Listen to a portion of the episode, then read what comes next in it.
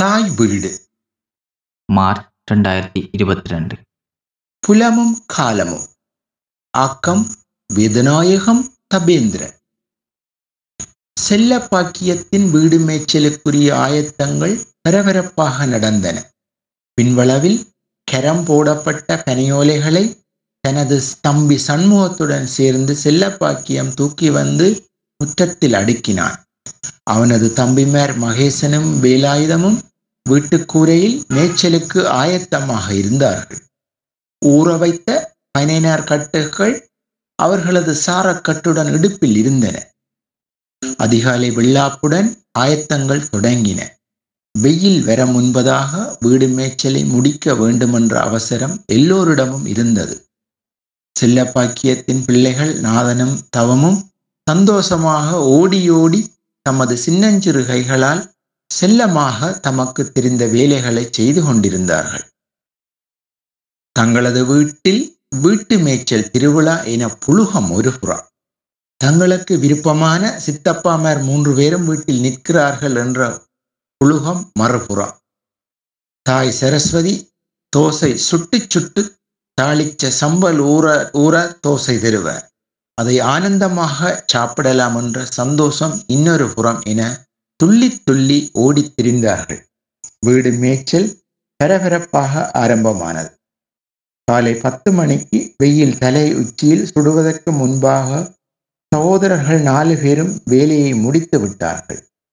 ஒரு புறம் குவிந்திருந்த இத்துப்போன பழைய பனையோலைகளை செல்லப்பாக்கியம் மாலைப்படும் வேளையில் வண்டிலில் ஏற்றிச் சென்று தனது தோட்டத்தில் பறித்தான். பழைய பனையோலை மண்ணில் கலக்க மாட்டால் ஒரு உழுவை உழுத பின்பு பயிர் நட்டால் வெறும் விளைச்சல் தனிரகம் பனையோலால் மேய்ந்த மண் வீடு. சுவாத்தியமான ஒரு வாழ்க்கை. ஆனாலும் கல்வீடு கட்டி கல்வீட்டு தந்தையா மெத்த வீட்டு செல்லத்துறையர் போல ஊரார் திரும்பி பார்க்க தானும் வசதியாக வாழ வேண்டும் என செல்ல பாக்கியத்திற்கும் அவனது தம்பிகளுக்கும் ஆசை.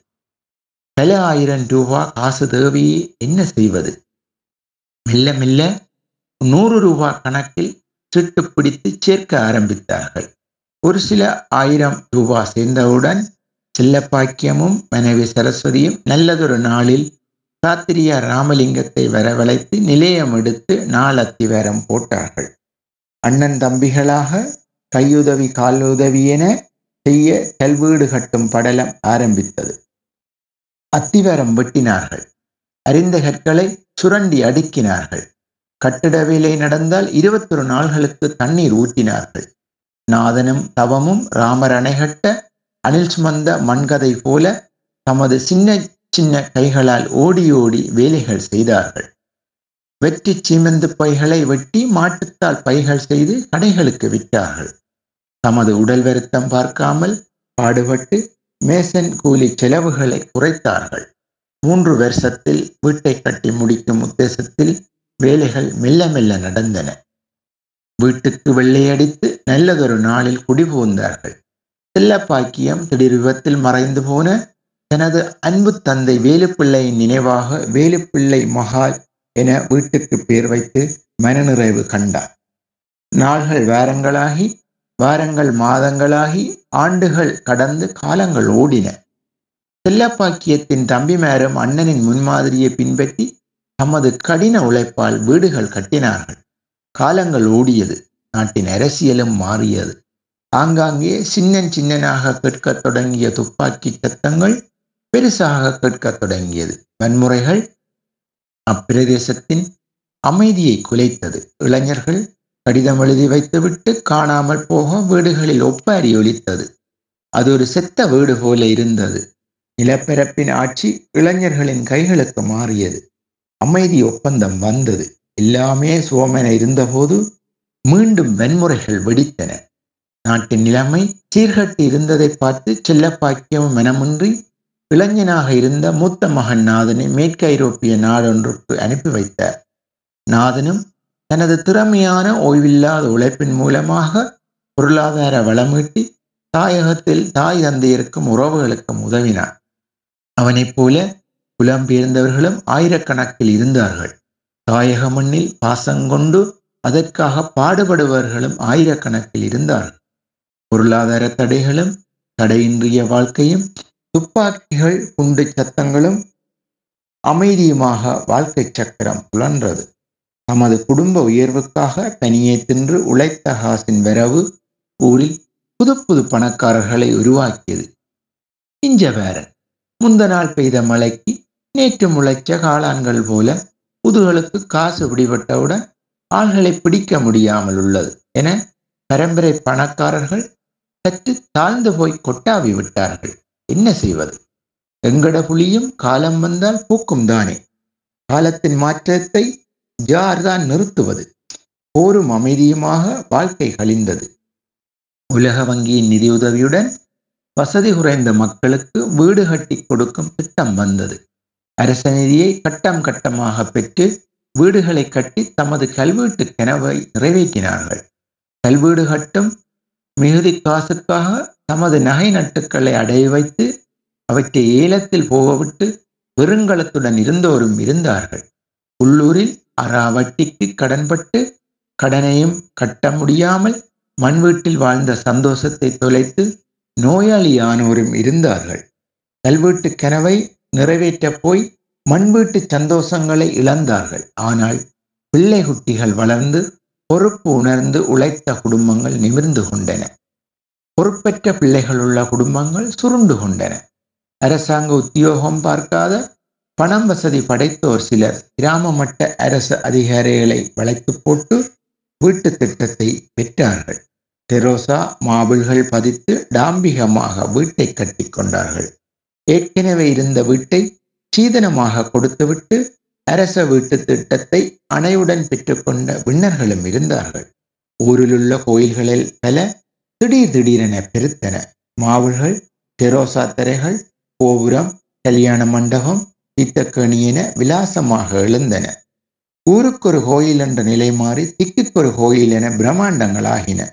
சாப்பிட வழி இருக்கோ இல்லையோ? கோயில் ஒன்றவுடன் விழுந்தடித்து காசு கொடுத்தார்கள். ஒரு பக்கம் போர் நடந்தது. அழும்போது அழுதார்கள். சிரிக்கும்போது சிரித்தார்கள்.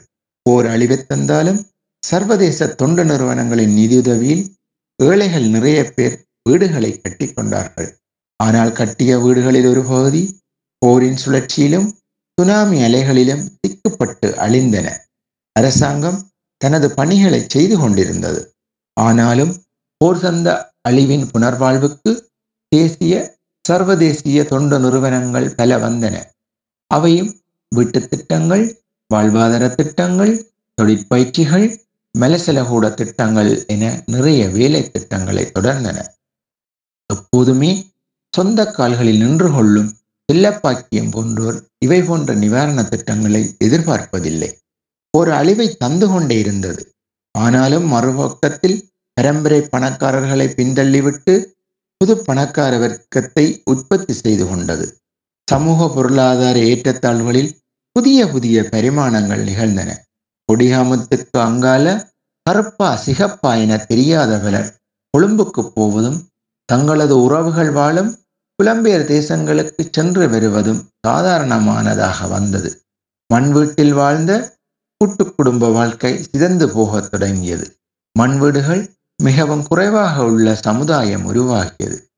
பெருக கட்டி பெருக வாழ்ந்த சமுதாய அமைப்பு கணிசமான அளவில் சிதறியது.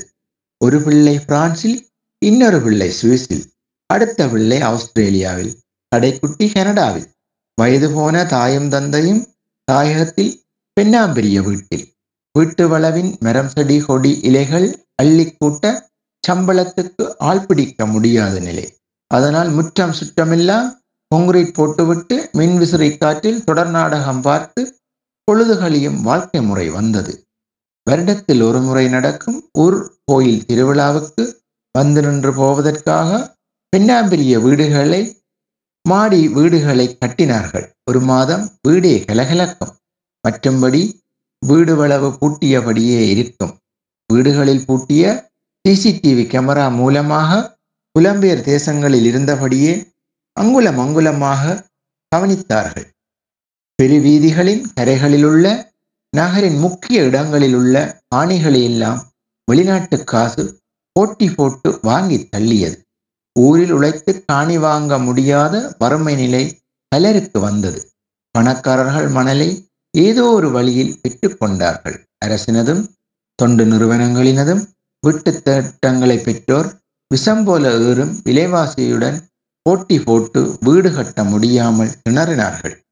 தன் உடல் வலி உள்ளவரை உழைத்து வாழ்வேன் என பிடிவாதம் பிடித்து இயற்கையை நேசித்து வாழும் செல்லப்பாக்கியம் போன்றோருக்கு காலம் செய்த கோலத்துடன் ஒத்து ஓடுவதைத் தவிர வேறு வழி தெரியவில்லை.